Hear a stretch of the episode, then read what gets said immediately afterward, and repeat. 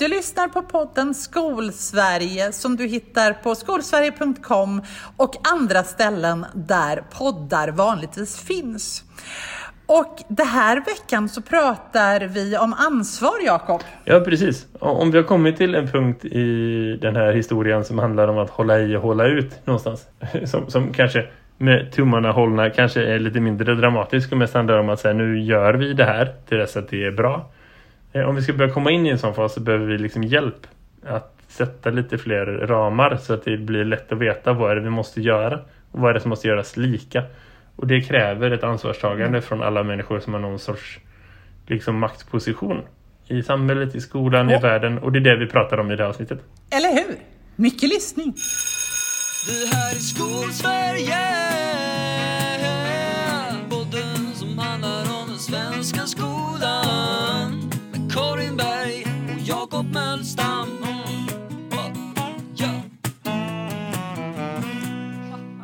Japp, japp, japp, japp, japp. Vi har kört en jingel. Det var roligt. Kaffeskål på det. Ja, ja, ja, ja, ja. Dessa corona times. Hur har du det Jakob borta på din sida av stan? Vi bor till och med på samma sida av stan. Eh, jo, nej, lite längre bort på vår sida av stan så är det typ som... Eh, jag vet inte, det känns som att det var igår vi spelade in det förra avsnittet. Och det var det inte, det var sju dagar sedan. Vi spelade in det här den 24 april. Mm. Eh, fredag den 24 april eh, på eftermiddagen. Mm. Men det känns som att det var typ en timme sedan och det känns också som att det var ett halvt liv sedan. Båda de sakerna är sända samtidigt. Mm. Eh, jag vet inte om det är så här 2020-grejer eller om det är relaterat till att det brukar vara så ibland. Det är liksom jättemycket som händer just nu och du vet vi har kommit igång, vi har haft en full vecka efter eh, påsklovet och liksom jag, jag har det mesta av liksom, mina undervisningsprojekt och så är på gång och jag liksom kan visualisera min undervisning från nu fram till sommaren. Jag har typ en helhetsbild över det jag ska göra.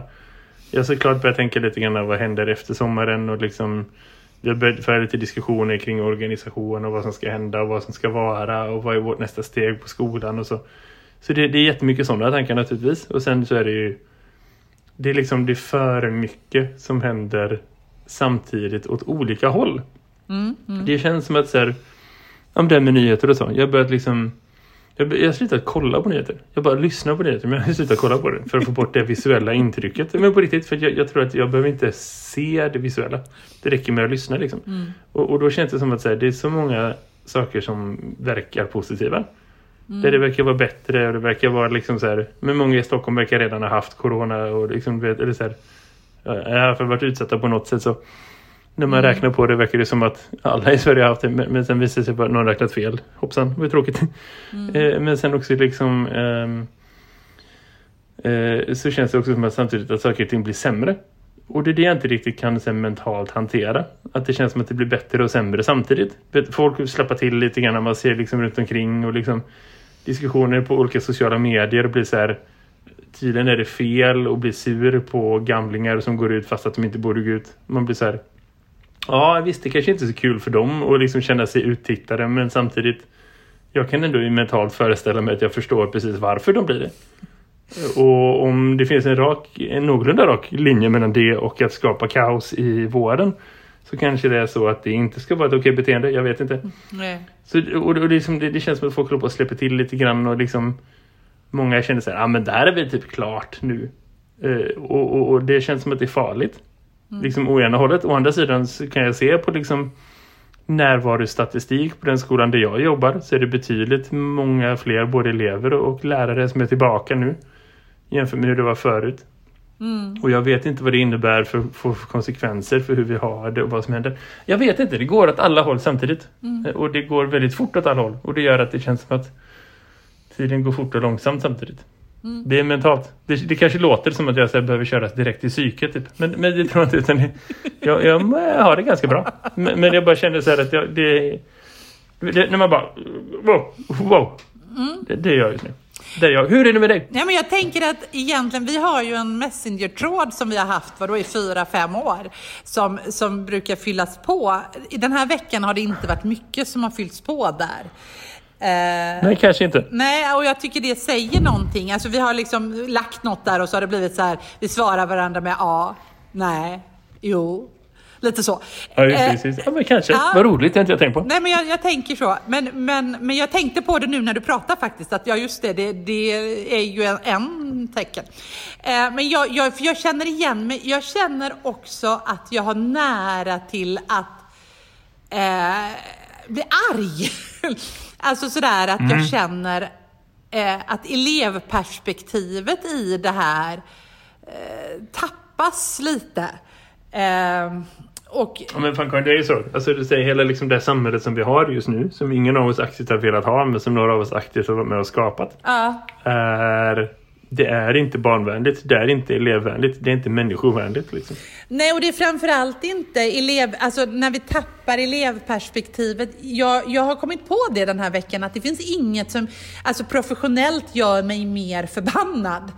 liksom, jag jag, jag eh, är dålig facklig företrädare på det sättet att mitt elevperspektiv går före mitt lärarperspektiv i alla lägen. Alltså, Eh, inte i alla lägen, men i många lägen. För jag tänker att vi har det bättre på jobbet om det finns bättre förutsättningar för eleverna. Jag tänker, och jag blir, och, och det har liksom, och det säger väl någonting om tiden att jag blir så, alltså det, topplocket går liksom på mig. Eh, och jag blir väldigt, väldigt fokuserat arg. Eh, lite oftare än vad jag tror är hälsosamt faktiskt. Eh, även om jag inte står och gapar och skriker så blir jag liksom så här, jag räknar till tio och sen argumenterar jag väldigt tydligt. Nej, men jag förstår vad du säger. Och det är klart att man vill liksom göra vad man kan för att det ska bli så bra som möjligt. Så. Och det där är svårt. För att jag tror att det kommer finnas vissa grejer som vi inte kommer kunna eh, göra som vi vill. Eller vi kommer inte göra det så bra som vi vill. Nej. Eh, På jobbet, i andra sammanhang. Jag tänker på den här ideella föreningen som jag är med och driver som fixar läger för barn och unga från hela världen. Och så. Det liksom äter upp mig inifrån att veta att vi inte kommer kunna genomföra något av det i år. I sommar i alla fall. Det, det, alltså på riktigt. Och, och, och det kan ge en motivation att känna så här, jävlar jag ska göra det här så bra som jag kan. Och, och så kan man känna på jobbet också att liksom, när man ser elever som mår dåligt och man ser elever som liksom är oroliga så att man bara känner så här, nej men det här, det här ska jag lösa. Alltså, så det, inom, jag ska göra vad jag kan. Och jag vill gräva det jag står för att göra det så bra som möjligt. Och sånt. Men det kan också vara en enorm frustration när man möter den där väggen av liksom, vad man kan och inte kan göra. Och vad man kan liksom, påverka och inte. Ja, eh, eh, eller hur? Och, och eh, jag, jag är helt med dig på den. Och jag, jag är också väldigt sådär trött, känner jag nu på eh, den här. Alltså jag, och jag ska inte fastna i det, men, men eh, i denna veckan så kom ju då Göteborgs stads beslut gällande våran studentavslutning. Eh, och eh, de har ju då förbjudit oss att överhuvudtaget ens säga grattis i princip. Vi, får inte, vi ska inte göra någonting. Studenten är tvärinställd i Göteborgs stad. Vi får inte ens säga grattis över nätet. Det blir frustrerande på många sätt eftersom dels så fattas beslutet då sju meter över mitt huvud. Samtidigt som jag är då 30 centimeter ifrån min datorskärm har jag ju alla mina årskurs treor som jag träffar dessutom ganska många gånger per dag. Och jag kan liksom inte säga, för jag måste ju vara tjänsteman och professionell samtidigt som då när andra skolor gör andra beslut så blir det om, om jag inte lägger en åsikt i beslutet, för jag, jag kan förstå, alltså motiveringen till varför man har tagit det här beslutet är att det inte finns något lagstöd för att ta in elever för att fira av dem. För i den förordningen som har skrivits med undantag att ta in elever så handlar det om att man får ta in elever om det har med deras betyg att göra. Och en studentavslutning har inte med deras betyg att göra. Medan då andra kommuner och andra huvudmän har tolkat 50 personers regeln, att den ligger över och att studentavslutningen inte har med skola att göra utan den har med att det är en allmän tillställning. Och då kan man ta in 50 stycken åt gången. Eller så att vi inte...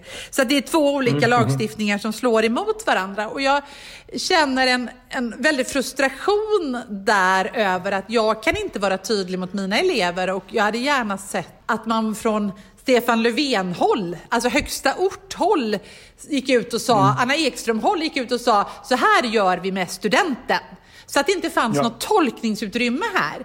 För att det blir, det blir fel om mina studenter inte får, men det blir också fel att andra studenter får. Någon måste bestämma, någon måste prioritera, men det måste bli någorlunda rättvist för alla. Och det blir det inte i den styrningen av skola som vi har nu. Nej. Nej, men jag förstår precis. Och, och det där är ju liksom en del av krishanteringen någonstans. Vi måste, det är jättefint att vi är byråkrater som inte lyfter ett finger mer än vad de får. Nej. På riktigt är det det. Men, men det är också viktigt, för det, ur ett demokratiperspektiv är det viktigt att ha det så. Men det är också viktigt som du säger, eh, att man liksom ger rekommendationer som är så tydliga och så lätta att förstå att alla människor kan förhålla sig till det och alla huvudmän kan förhålla sig till det oavsett vad som gäller. Och, så. och där måste det finnas ett gemensamt beslut om inte annat för alla gymnasieskolor, liksom hur hanterar vi studentexamen för alla så att det blir samma. För annars kan man inte leda eleverna, annars kan inte liksom organisationen i resten av styrkedjan funka. Det kommer inte finnas liksom skolor som kan ge bra svar, det kommer inte finnas eh, liksom lärare som kan ge bra svar, det kommer inte finnas liksom någon möjlighet att förstå att man är bara fast i ett system som är rubbat. Så där är det ju med liksom ordningsregler i, i mikromiljö någonstans också bara på en skola.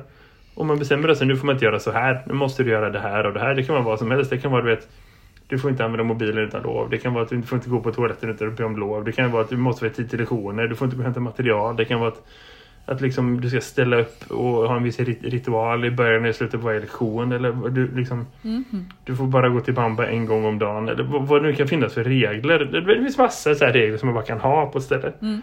Eh, om man inte kan förankra det så att alla förstår varför så blir det ju helt meningslöst. Eller?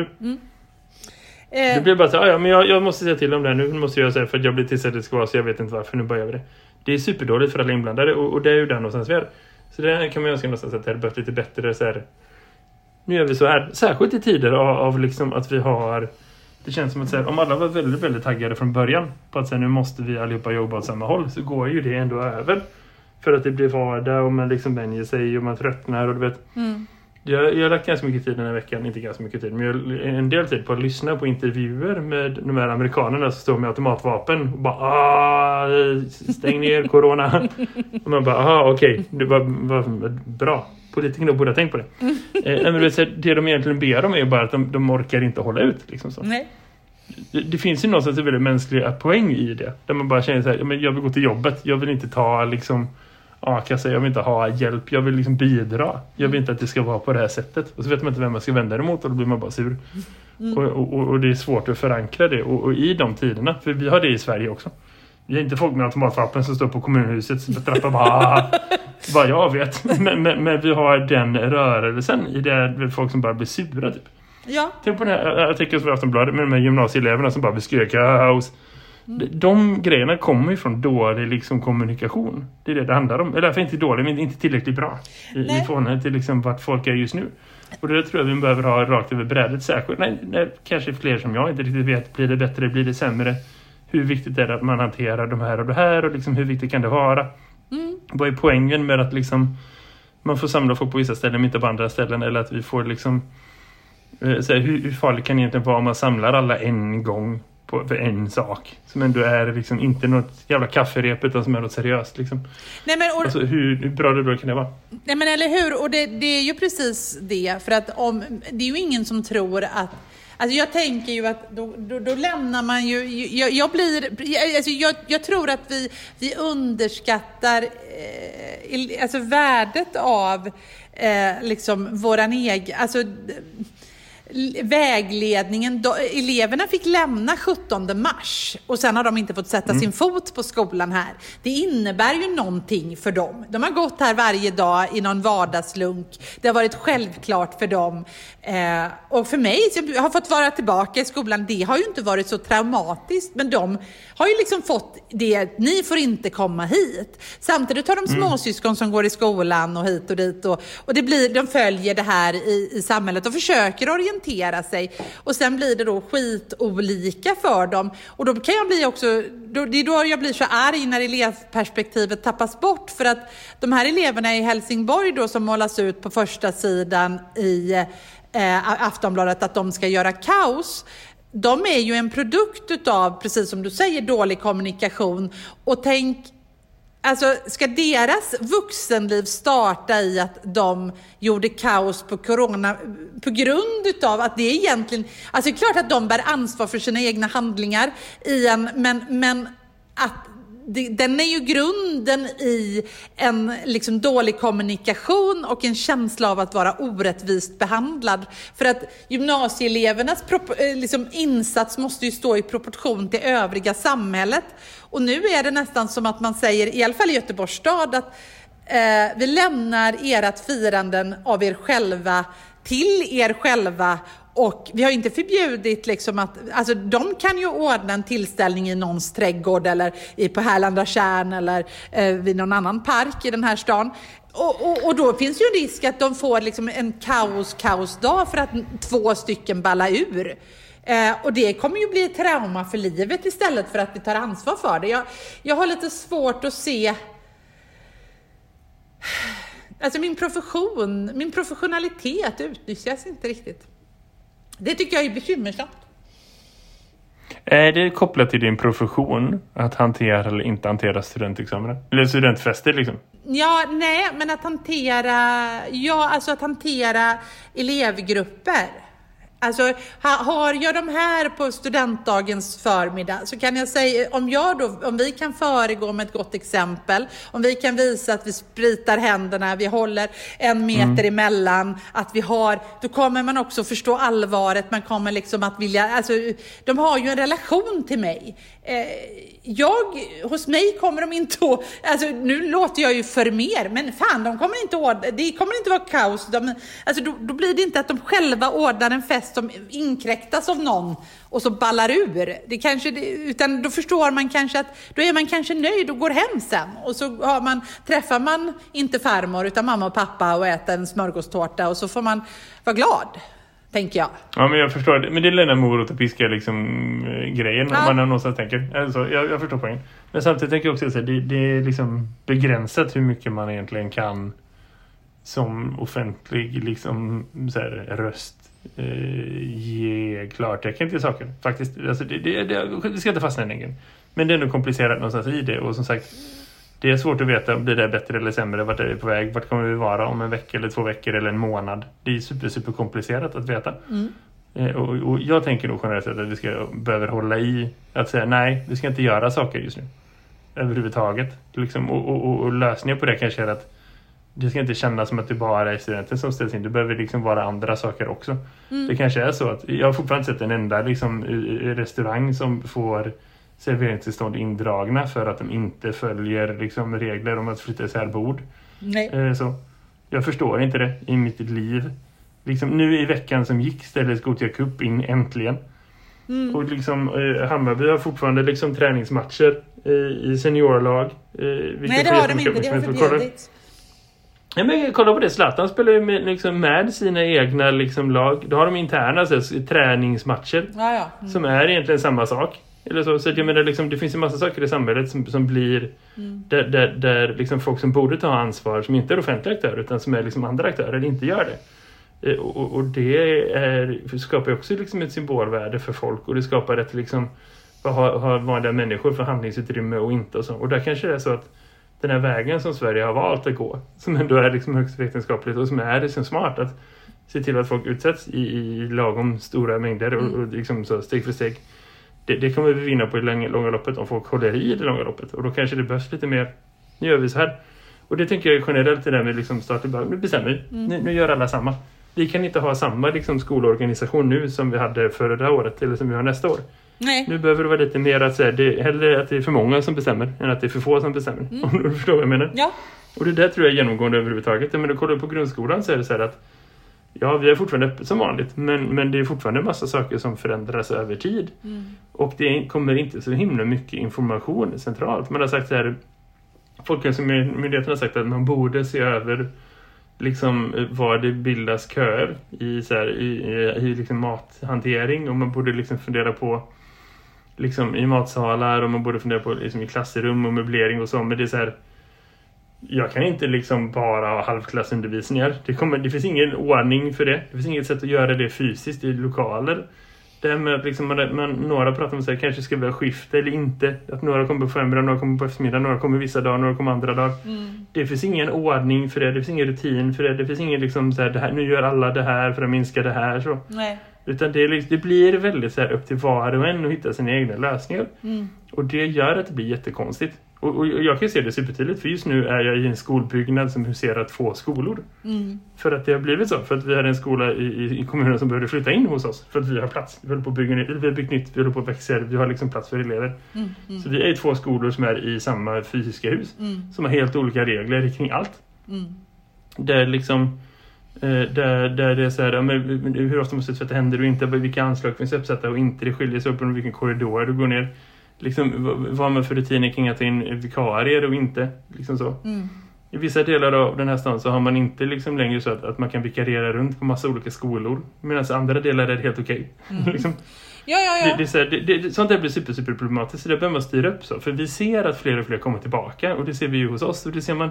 Jag läste en jätteintressant artikel skriven av Emma Leinsey, kommer du ihåg henne? Som var med i vårt nyårsavsnitt. Som känns som att det var tio år sedan. Men, men det var bara några månader sedan. Mm. Som har eh, pratat om precis det här om att liksom i Malmö så ser man att eleverna kommer tillbaka mer och mer. Och liksom Mm. Även om, om man ser liksom eh, kanske en långsammare utveckling på vissa ställen än på andra ställen och det kan absolut finnas socioekonomiska liksom, aspekter av det. Det är jag helt säker på att det gör. Mm. Mm. Men liksom, eh, jag tror generellt sett så, så tror jag, om man ser över liksom, enskilda skolenheter Mm. och ser liksom, på liksom, huvudmannanivå eller liksom, på enhetsnivå eller på områdesnivå att, att det, det är fler lärare som är tillbaka än vad det var förut och det är fler elever som är tillbaka än förut. Mm. Och att liksom de undantagen som kommer finnas kvar kommer att vara de som själva är i riskgrupper eller som har familjemedlemmar som är i riskgrupper. Så. Mm. Där kanske man kan tänka att de kommer inte komma tillbaka på resten av terminen och det måste vi ta lösningar för. Men, men, men i övrigt så är det sådär alla de här massiva insatserna som gjordes för att förbereda för att kunna gå i skolan på distans och inte, jag är inte säker på att det kommer finnas kvar om en vecka liksom, eller två. Nej. Inte alls på samma sätt som det är nu om inte liksom någonting händer. Mm. Eh, Att det blir fler som är borta än. Men hur det där görs och vad är det som finns kvar efteråt? För vi kan inte bara säga, ja men bra då går vi tillbaka till det som har varit innan. Nej. Det, det funkar inte. Ett sånt supertydligt exempel är de här eleverna som inte kommer komma tillbaka på grund av liksom legitima skäl. Mm. Det får inte bli så att de får hamna efter en månad, två månader, tre månader till eller vad som är kvar i skolan. Nu är det två månader kvar. För att liksom, en och en halv då. För att liksom eh, det, det är så. Alltså vi, vi är ju skyldiga att se till att de har alla möjligheter att nå sina mål och att de har möjligheter att utvecklas framåt och gör de inte det så faller vi tillbaka på oss själva att det är vi som kommer att få liksom elever med större stödbehov än vad de hade behövt ha. Det är vi som kommer behöva liksom se till att ordna sommarskola för elever som inte hade behövt, behövt göra det annars. Nej, men, och, Alltså det, det ja. är vi som förlorar på det. Och det är lite det som, när, för att då har man ju då fattat något slags, eller man har gett ett slags besked då att, eh, för det, det gjorde ju Skolverket, gick ut väldigt tydligt då och sa eh, de är att skolplikten gäller. Är man inte sjuk ska man vara i skolan och är man sjuk så ska man vara hemma. Och då får man ta del av undervisningen bäst man kan. Eh, och att undervisningen på grundskolan sker i skolan. Och det gjorde ju Skolverket för att skydda lärare, för att inte lärare skulle dubbelarbeta och så vidare.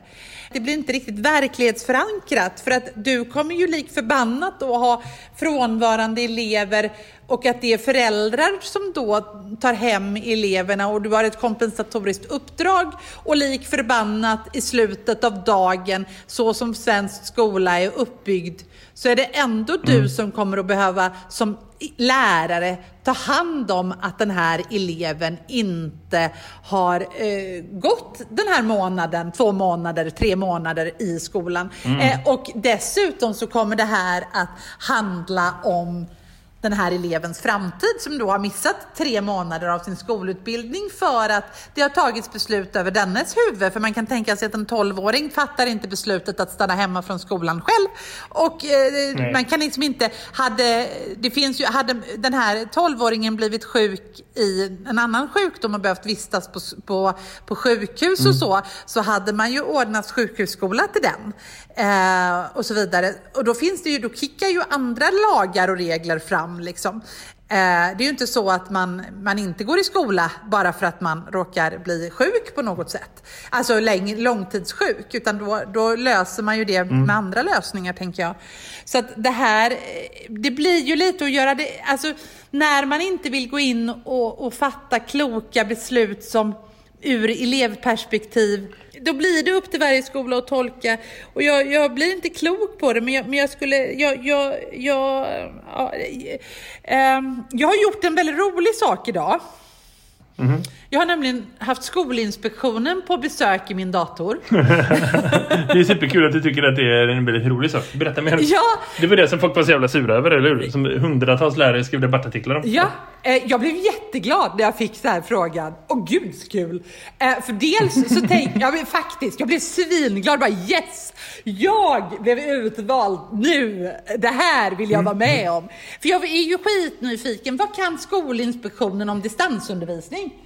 Alltså på riktigt, Ja. jag kan ju mer än vad de kan. För jag har gjort detta. Alltså jag är ledsen, men jag har väldigt svårt att se, alltså jag har svårt att vara ödmjuk i den situationen. För att de kan ju naturligtvis samla en samlad kunskap om, och, och de kan skollagen och de kan vad vi kräver om de enskilda skolorna och sådär.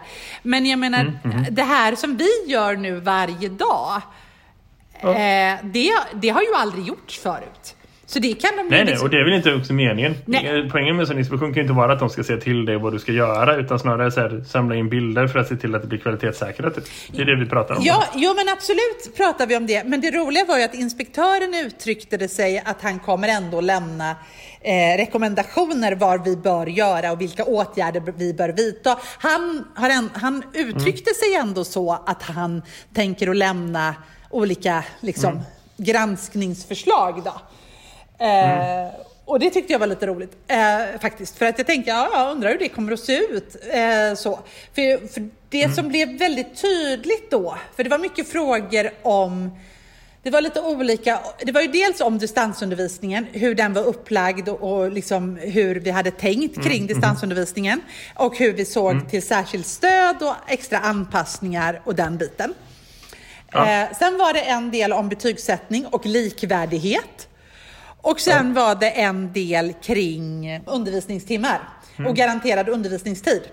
Och då blir ju liksom, men, men när jag då får frågan liksom då om, eller vi fick frågan, jag och min rektor, för det var vi två eh, ja, som, som, som valdes ut, vi valde ut att sitta tillsammans.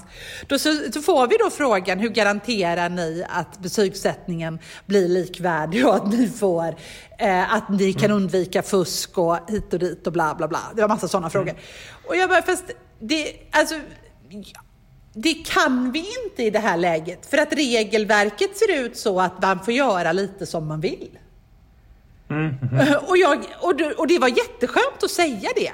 Att vi gör ju så gott vi kan utifrån det vi kan göra på våran skola. Vi kan sätta en likvärdig betygssättning på våran skola utifrån lika förhållanden. Det är inte så att svensklärare A kan göra på ett annat sätt än svensklärare B på Schillerska gymnasiet. Men svensklärare Nej. C på Hvitfeldtska gymnasiet kan göra på ett helt annat sätt beroende på att rektorerna där har fattat ett annat beslut. För att dessutom så är det, när det kommer till förlängd betygssättning för klasser och så, så Eh, fram tills idag, idag börjar man ändra sig på det, men fram tills idag har det varit upp till varje skola att bestämma om det.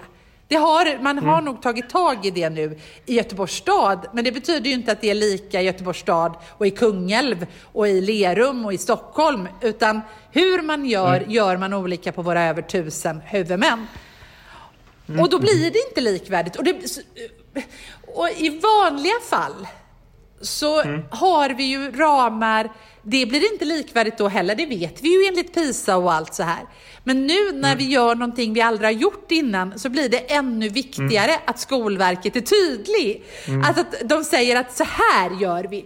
Vid den här punkten här är det dags för förlängning. Eller eh, vi förlänger allihopa. Ni sätter betyg i oktober allihopa för årskurs 1 och årskurs 2. Vi gör så här. Vi gör så, alltså, det finns ju massa olika saker i det som, som vi inte har någon guidning i. Utan vi bara, och det blev så skönt att kunna säga det för att inspektören begrep ju paradoxen när vi pratade om det. Eh, Så. Eh, så det, var, det var väldigt, väldigt eh, spännande. Eh, det var också väldigt, väldigt spännande att faktiskt huvudmannen ska i alla lägen då ha en idé om hur den garanterade undervisningstiden eh, fördelas och har ansvar för den garanterade undervisningstiden. Och det betyder ju att huvudmannen borde ju då ha den här strukturen som du och jag har pratat om. Att, alltså du byggde ju den här webbsidan där vi, liksom, hur ser en, en digital lektion ut? Alltså, mm, vad är förutsättningarna? Vad kan vi räkna som en lektion? Vad räknar vi inte som en lektion? Det är ju en del i den garanterade undervisningstiden så att vi kan säga, har eleverna fått undervisning? Ja. Eh, och det har ju inte huvudmannen i Göteborgs stad haft någon åsikt om alls. Jag tror inte ens huvudmannen i Göteborgs stad och jag tror inte huvudmannen någonstans i Sverige har tänkt den tanken en gång. Utan tänkt att det får... Jag tror att det varierar jättemycket. Ja. Beroende på vilka huvudmän. För det, det är väldigt olika huvudmän och en del är små och, eh, och en del är stora och det är väldigt, väldigt, väldigt olika förutsättningar. Men eh, oavsett så är det ju ändå så att, att, att eh, det är också en fråga om likvärdighet och en fråga om att vi inte tar gemensamt ansvar. Och att det är ett problem att vi är över tusen huvudmän. Ja, gud ja. Den klassiska tweeten från Friskolornas riksförbund som eh, Eva, Ulla Hamilton, eh, heter hon hon heter Ulla Eh, Hamilton. drog ut. Ja, precis. Eh, så det, det, det, dök upp, eh, den dök upp i mitt flöde häromdagen. Vadå? Du vet den här, när de frågade så här, ja lärare, vill ni ha färre eller fler eh, huvudmän? Mm. Och alla bara färre. De fick alltså hundratals svar där lärare bara, ja tack som frågar, Nej, vi tar nog färre tack. eh, och det var så färre som misslyckade liksom, kommunikation. Apropå misslyckad kommunikation. Men, men det där var ändå spännande. Ja, Eh, Den dök upp igen och, och jag tror det finns verkligen ett behov av det i, i vanliga tider och särskilt nu med. Så det där tror jag ändå är, är vägen framåt. Att vi bestämmer upp lite mer, vi styr upp lite mer och sen så får vi ta tag i de strukturella frågorna sen. Men just nu är det så här, det här får gälla. Liksom. Men är, Eh, så. Och jag tror att vi såg en massiv liksom, uppslutning av resurser. När allt det här började. Man kan gå in här, man kan tipsa här, man kan kolla de här läromedlen, man kan kolla det här och det här. Och det är jätte, jättebra hjälp. Men, men, men det som behövs sen är liksom ledning. Det är steg två. Och, och det är det som någonstans, eller så här, nästa steg i alla fall. Och, och det behövs lite mer mod och lite mer ansvar på den punkten. I, och det, Rakt över brädet, Karin. Det kanske är det som är röda tråden här. ja, men det I är det. allt från här, hur hanterar vi studenter till liksom, vad är nästa steg till hur ska vi göra med skolor och inte och hur länge ska vi hålla på och ha liksom distansundervisning för gymnasieelever och vad är det som kommer efteråt och hur länge ska vi liksom hur ska vi hantera att i- en del elever inte kommer till grundskolan oavsett om det är liksom två tredjedelar eller en fjärdedel eller 20 procent eller 10 procent eller vad som nu kan vara normala siffror eller inte. Vad är det som ska liksom, vem tar ansvar för det och inte och hur ska vi göra det och inte? Det, det behöver lite bättre liksom styrsel på för att det ska bli riktigt bra kvalitet, tror jag. Det Det behöver. kanske är den röda tråden. Ja, men det är den röda tråden och jag tror att det är en, en, en viktig tanke. Och jag tror att den, den eh, vi behöver lite, jag tror inte vi är vana i Sverige att tänka den. Vi, vi i den här podden brukar prata om det ganska ofta, men jag tror att vi är så rädda för liksom, åh, tänk om det blir styrt, tänk om någon ska lägga sig i var jag ska stå i klassrummet. Eh, För att vi är skadade av den typen av diskussioner när politiker vill lägga sig i var jag står i klassrummet, eh, katederundervisning och annat. Men, men det är inte det det här handlar om, utan det här handlar ju om tydliga förutsättningar som behöver vara lika för alla elever, eh, som blir extremt tydliga nu i den här situationen. Eh, precis lika väl som att alla elever vet hur man går in i ett klassrum och sätter sig på sin stol. Det vet inte alla elever, men i alla fall, det finns ändå någon Nej. slags idé kring hur man gör det. Så behöver distansundervisningen ha samma typer av ramar och precis som vi har jobbat upp och jobbat fram för att man är ganska eh, gammal i gamet numera, eh, hur vi sätter betyg och sådär. Eh, när det blir en sån här helt ny situation så kan man inte bara hoppas, blunda och hoppas att det löser sig. För det kommer Nej. det inte att göra. Eh, så enkelt är Och det. jag tror man måste prata om, om liksom olika scenarier. Alla människor behöver göra det, oavsett om man är med och bestämmer eller inte. Liksom. Bara för att här, sätta ord på att okej, men det här kommer inte att vara över snart. Det här kommer att hålla i ett tag. Det kan ta jättelång tid innan vi kan vara helt tillbaka till att liksom ha en helt öppen gymnasieskola igen eller att vi har liksom en, en, det kanske är så att vi, vi kommer vidare till att vi kommer till en period där vi måste stänga delar av grundskolan och så också på sikt. Och man måste fundera på det. Vi hade en diskussion idag på, på jobbet kopplat till liksom hur ska vi hantera vår arbetstid och möten och liksom Eh, några har utvecklingssamtal kvar och inte. Vad ska vi göra av dem? Eh, Mm. Vad har vi för rutiner via konferenser själva? Vad har vi för liksom... Eh, så här, vad är det som är liksom hållbart över lång tid för oss? Att vi inte tappar liksom vet, udden i allt det. Mm. Det finns så mycket i det som, som kräver mycket tid och energi ändå. Men Gud, Eh, ja. Och, och som vi bara tänker att så här, vi har kört på oss. Lärare är väldigt, väldigt bra på att göra. Eh, så. Eh, Mer än att liksom så här, tänka och planera. Mm. Så är vi bättre på att bara göra. Och skolan är väldigt bra på att bara göra. För vi har väldigt mycket produktion. Vi har inte så mycket tid. Alltså, utveckling är inte vårt starkaste liksom, eh, kort faktiskt. Man, man hånar skolutveckling. Så, så dåliga är vi på utveckling. Liksom. Eh, och, och det tänker jag någonstans blir extra problematiskt just i det sammanhanget. För vi behöver ha lite så här, rutiner. Vi behöver ha lite planer för vad som är vägen fram i det. Och det måste få ta tid att utveckla. Och det måste vara liksom fokus på rätt saker. Det måste vara liksom Alltså hela den här grejen bara så okej men, men när, när börjar vi planera för hur vi förbereder för nästa år? För hur, hur startar man ett läsår? Vi var inne på det lite förra veckan och så. Nej, För två veckor De sedan grejerna måste vi, ja, precis. De grejerna måste vi komma in i liksom. Ja, men absolut. komma in i det systematiskt. Vi behöver absolut prata om det och samtidigt behöver vi också prata om den socioekonomiska skillnader som den här distansundervisningen ger. Som då inte egentligen är skolans bord, men det här med matfrågan och bredbandsfrågan som kanske går nu i en krissituation och vi kanske inte men, men blir det här långt över tid så behöver ju vi ta ett statligt ansvar över att alla gymnasieelever behöver ha en internetuppkoppling. Alltså jag har fortfarande elever som inte kan eh, delta riktigt fullt ut i undervisning för de har inte den internetuppkoppling som krävs. Eh, Visst är det så att alla skolsystem vi har liksom slår ut vissa elever och passar bra för andra elever. Vi måste se till att det, det blir, kommer alla till gagn. Det håller jag helt med eller hur? Eh, du, får jag byta helt ämne och avsluta med en liten rolig historia? Ja, absolut.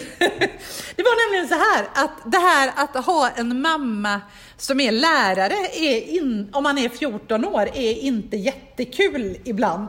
Och det är ganska svårt Okej. att vara mamma eh, när man har en 14-åring. Eh, om man Okej. också är lärare.